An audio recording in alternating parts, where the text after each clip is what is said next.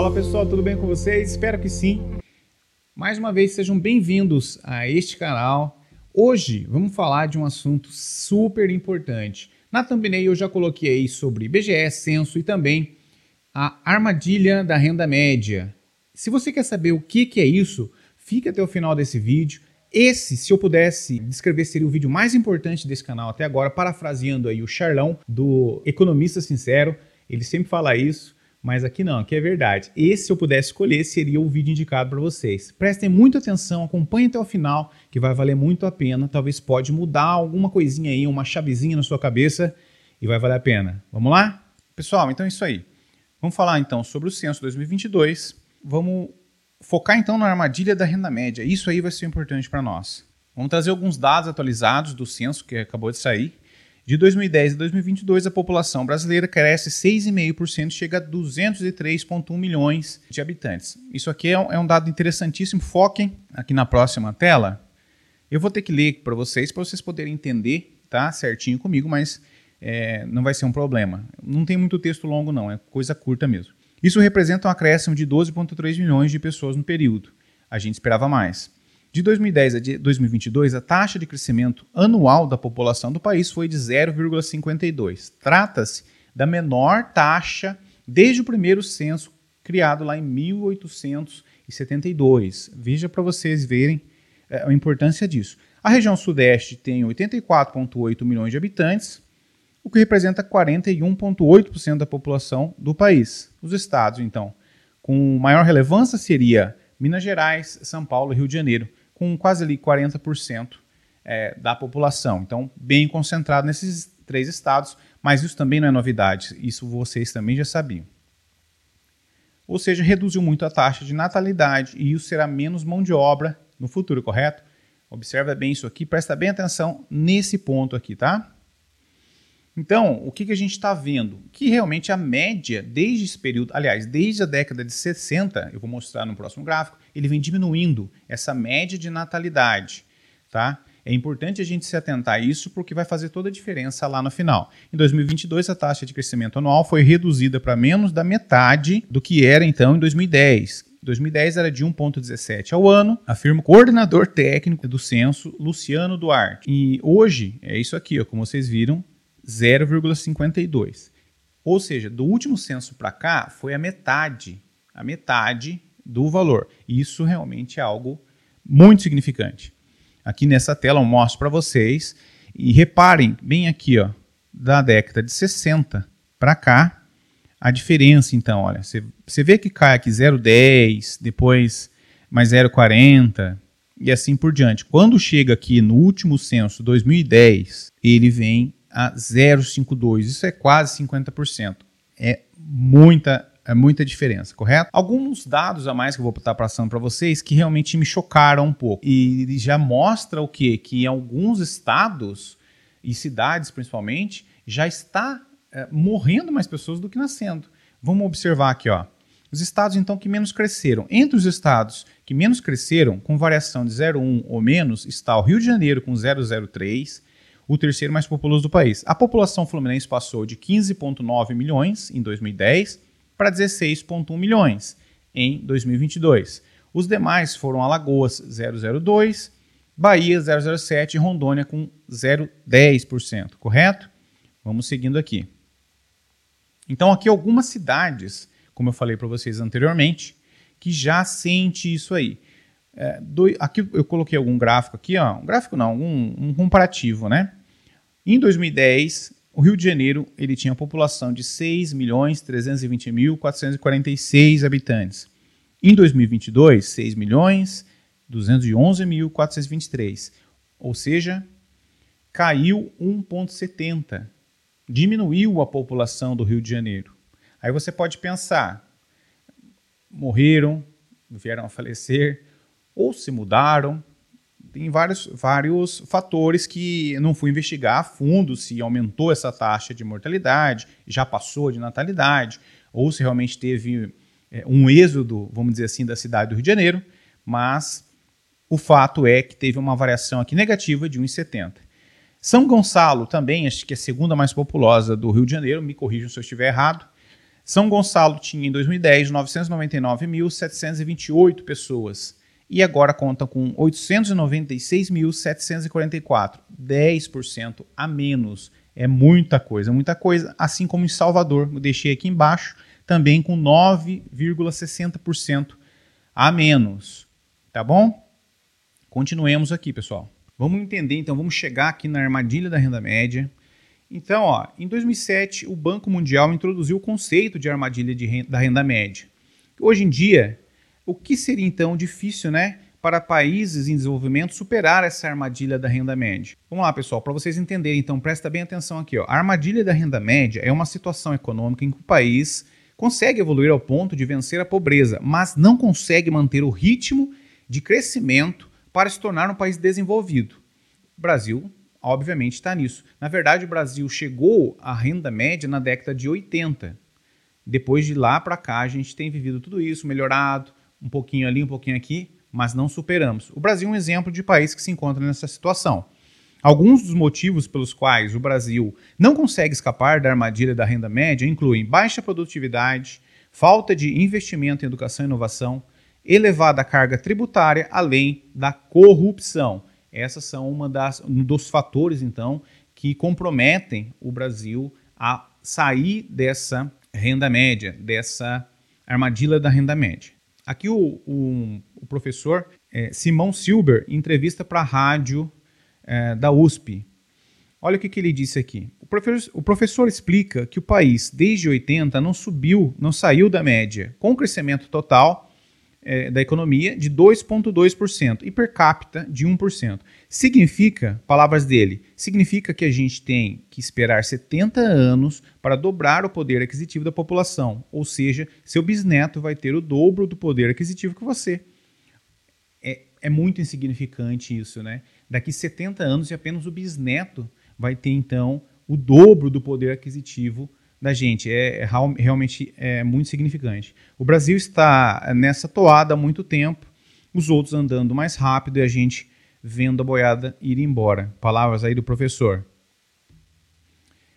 Agora a gente vai ver aqui, pessoal, alguns países que escaparam tá, dessa armadilha da renda média, comentar o porquê, como que eles conseguiram escapar, o que, que o Brasil precisaria fazer para escapar e por que aquele dado que eu coloquei lá atrás aquele 052, porque ele é tão impactante de forma negativa para a gente. Ah, então a população não estar crescendo é negativo? No caso de hoje, sim, eu vou explicar por quê. Apenas 15 países das 101 economias de renda intermediária escaparam da armadilha da renda média e alcançaram o status de nação desenvolvida. Entre eles estão Hong Kong, Taiwan, Singapura, Coreia do Sul e Japão. Medidas que foram tomadas nesses países para eles conseguirem, então, sair dessa situação e levar o país a, ao nível desenvolvido. E a gente está falando de países que lá em 60, por aí, eles eram é, menores economicamente falando do que o Brasil. Industrialização e exportação. Eles desenvolveram uma mão de obra altamente qualificada e tecnicamente, tecnic, tecnologia avançada. Tá difícil, hein? Investimento em educação e pesquisa. Esses países investiram pesadamente em educação, o que ajudou a aumentar a produtividade e competitividade, além de disponibilizar mão de obra super qualificada e mais barata para as empresas que aqui no Brasil, por exemplo. Então, o, o que, que acontece? Essa parte da industrialização já com o investimento em educação, ele já é algo muito forte aqui no Brasil. Aqui no Brasil, por exemplo, a gente tem ah, as leis trabalhistas um pouco pesadas, um pouco não, é pesado, é burocrático. E isso acaba dificultando para o empresário ele é, ter umas formas de negociação melhor, que nesses países foi mexido nessa parte. Além da mão de obra é, desqualificada que nós temos aqui. Em outros países, como uh, esses que eu citei aqui, foi investido então realmente na educação básica, especializando cada vez mais a população, aliado a um conjunto de normas e tributação que elas incentivavam as empresas a continuarem naquele país. No Brasil, o contrário. A tributação aqui e as leis trabalhistas, elas acabam expulsando é, empresas, principalmente de tecnologia do nosso país. A gente fica, então, muito concentrado uh, na indústria primária, O que, que seria a indústria primária, então? É, bens é, primários como soja, arroz, o feijão, tudo isso que a gente tem exportado é, em grande número, enquanto a gente importa de outros países bens tecnológicos, já no processo final, como memórias de computador, periféricos, chips, é, celular, carro, tudo isso a gente importa, enquanto a gente está exportando uh, o primo, o primário ali, correto? Incentivar o empreendedorismo e a inovação. O governo sul-coreano, né, por exemplo, ele apoiou o desenvolvimento de empresas nacionais como a Samsung e a Hyundai. A gente está cansado de ver carros coreanos aqui no Brasil. E tem mais, além dos celulares, que também é, é bastante incentivado através da Samsung, a gente tem que falar do cinema coreano. Quem aqui nunca assistiu um Doraminha, hein? Não? Coloca no Netflix lá então, O Rei de Porcelana. Aí depois você me fala. Top, gente, muito bom. Não tem nem comparação com o cinema brasileiro, infelizmente. Outra coisa que o, a Coreia ela é campeã, tem aumentado demais e tem tudo a ver com tecnologia, é a questão de jogos, jogos de computadores, de celular. A Coreia tem exportado muito, muitos e muitos jogos. Uh, é um polo hoje muito conhecido de gamers, principalmente agora é, em jogos que você tem a possibilidade de ter o seu NFT, o seu personagem, onde você cria esse personagem e ele é seu. Você pode vender esse personagem para outra pessoa. Isso tem se popularizado demais e a Coreia do Sul é uma das pioneiras nesse assunto. Enfatize, em, ênfase, tá? Escrevi errado, na abertura ao comércio internacional. Países, esses países também enfatizaram a abertura ao comércio internacional, buscando ativamente mercados externos para suas exportações. Eles estabeleceram acordos comerciais bilaterais e multilaterais e se integraram às cadeias de suprimentos globais. É, eles, esses países, através de todo esse processo, eles acabam se integrando à economia mundial, global é, criando realmente um nome. Como eu já falei, quem nunca teve um, um celular Samsung ou que não pegou um celular Samsung na mão, aqui no Brasil, quem nunca assistiu um Doraminha, né, que seriam os, os seriados, as novelas coreanas, é, quem nunca entrou num Hyundai, num carro aí coreano? E eu estou falando só de Hyundai, mas tem várias outras marcas que também são coreanas e a gente vê aqui com muita frequência no Brasil.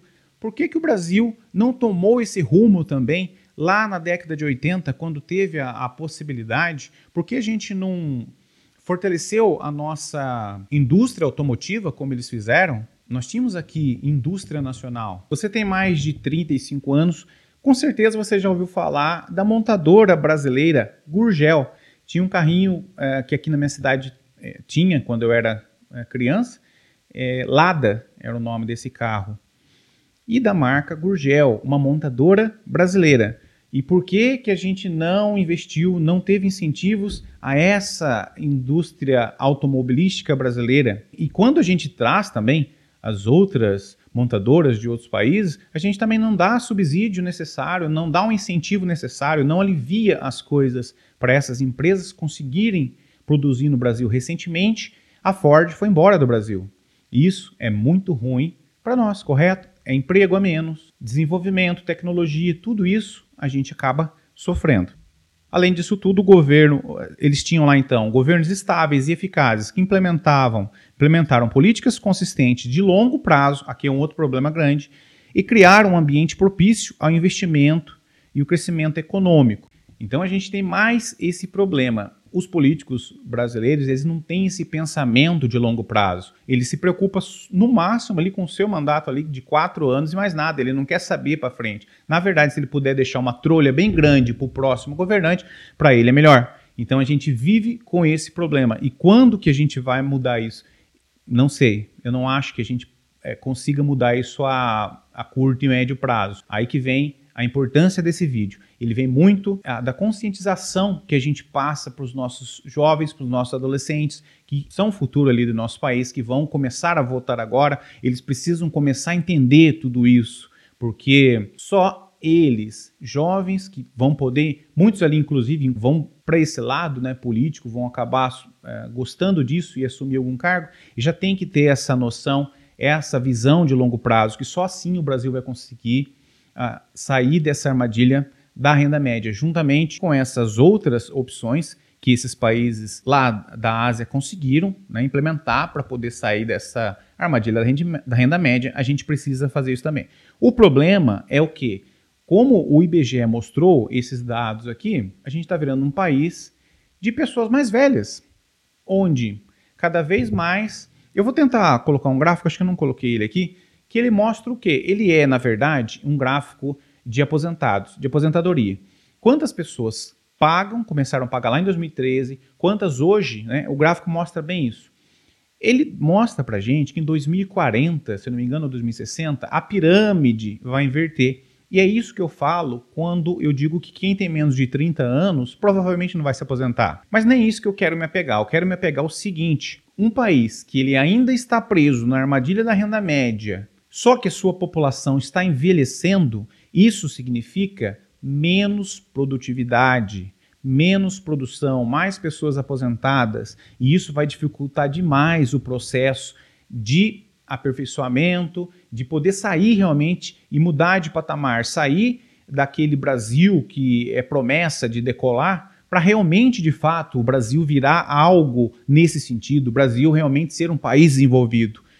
As possibilidades são cada vez menores. Então, esse último censo, ele acendeu um alerta ainda muito maior. Ele diminuiu pela metade a taxa de natalidade. Isso sim é preocupante. Vocês conseguem entender mais ou menos isso?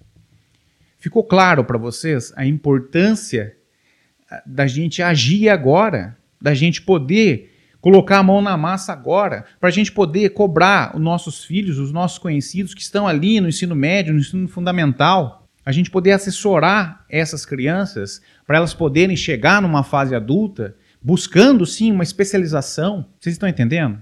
É um pouco revoltante, sim, é revoltante. A gente tinha que ter isso desde a década de 80 para cá.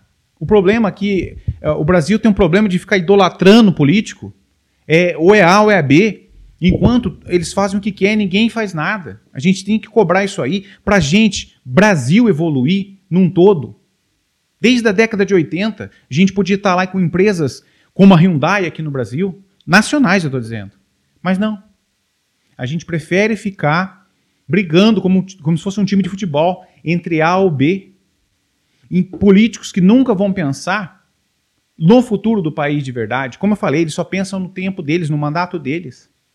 Isso é triste demais, gente. Principalmente ver pessoas brigando por causa disso. Político nenhum vai mudar a vida de vocês.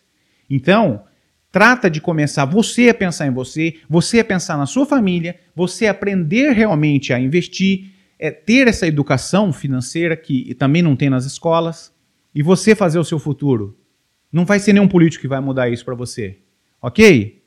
Gente, é isso aí. Muito obrigado. Queria pedir que você compartilhe esse vídeo, é, manda para conhecidos, é, para quem está fazendo aí, de repente, um ensino médio. Vai ajudar muito o canal aqui e se eu puder estar tá levando alguma mensagem positiva e legal para vocês, eu vou ficar muito feliz. Então senta o dedo no like, compartilha e se inscreve no canal para toda semana você tá com conteúdo novo. Fechou, pessoal? É isso aí. Abração para vocês e bons lucros.